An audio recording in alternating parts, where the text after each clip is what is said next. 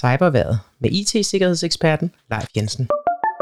Velkommen til Cyberværet for u 6. I den kommende uge kan vi forvente en frisk cybervind fra skiftende retninger. Mit navn er Leif Jensen, og jeg har arbejdet professionelt med IT-sikkerhed i snart 30 år.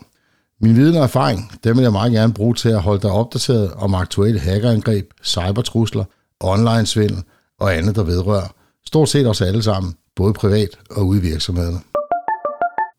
Servicevirksomheden Swissport International, der arbejder for 310 lufthavne i 50 lande, blev i sidste uge ramt af et ransomware-angreb.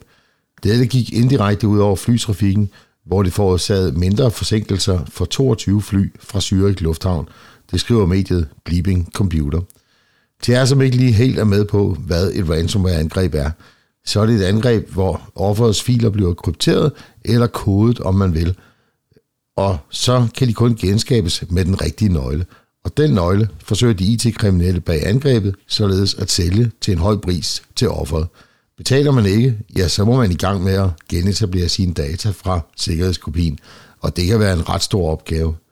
Både myndigheder og IT-sikkerhedsindustrien anbefaler, at man ikke betaler denne løsesum, men det er desværre ret mange, som føler sig nødsaget til det, hvilket gør, at det er blevet en milliardforretning for de IT-kriminelle.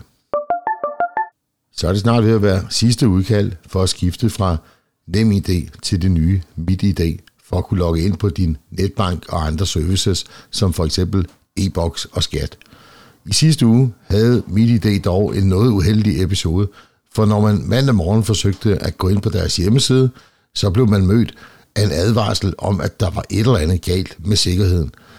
Der var tale om et såkaldt certifikat, som ikke var blevet fornyet i rette tid, men det var stadigvæk et uheldigt signal at sende. Siden kom til at køre normalt igen senere på dagen. Jeg har jo selv lige skiftet fra NemID til MitID, og må sige, at det forløb ganske let og smertefrit. Der er dog nogle bekvemmelighedsfunktioner i den nye app, som jeg savner, men må ikke de kommer i en opdatering i løbet af foråret. Husk nu, selve skiftet skal du foretage fra din netbank, og aldrig ved at klikke på et link i en mail, som du modtager. Der er desværre mange svindelmails i omløb, som forsøger at lokke os danskere til falske sider med det formål at stjæle vores NemID login-oplysninger. Sådan er galt igen med fupmails om antivirusprogrammer. Det advarer Forbrugerrådet Tænk om via deres app Mit Digitale Selvforsvar. Der taler om svindelmails, som fortæller, at dit antivirus-virusabonnement udløber i dag, og at du derfor skal skynde dig at klikke på linket i mailen for at forny dit abonnement. Kigger man nærmere på linket, som man jo altid skal gøre, inden man klikker, ja, så vil man opdage, at det ser meget suspekt ud og ikke har noget som helst med antivirusprogrammer at gøre. Så det eneste, du skal klikke på er, ja, du gættede rigtigt, slet mail.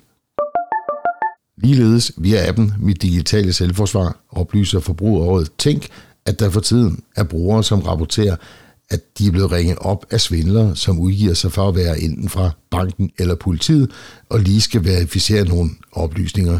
I tilfælde med banken, så siger de, at der er sket nogle uautoriserede transaktioner på kontoen, og beder dig så eksempelvis om dit login til NemID, og i nogle tilfælde om at sende et billede af dit NemID-nøglekort. Det skal du selvfølgelig aldrig gøre. Det eneste, du skal gøre, er at lægge røret på, og ring så eventuelt til din bank og spørg, om alt ser ok ud. Det er godt nyt for os forbrugere, når de store tech-virksomheder strammer op omkring sikring af privatlivsindstillingerne.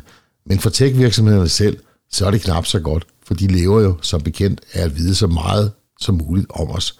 Mediet Computer World skriver, at Apples beslutning om at styrke privatlivsindstillingerne på iPhone forventes at koste Facebook 10 milliarder dollar på et år.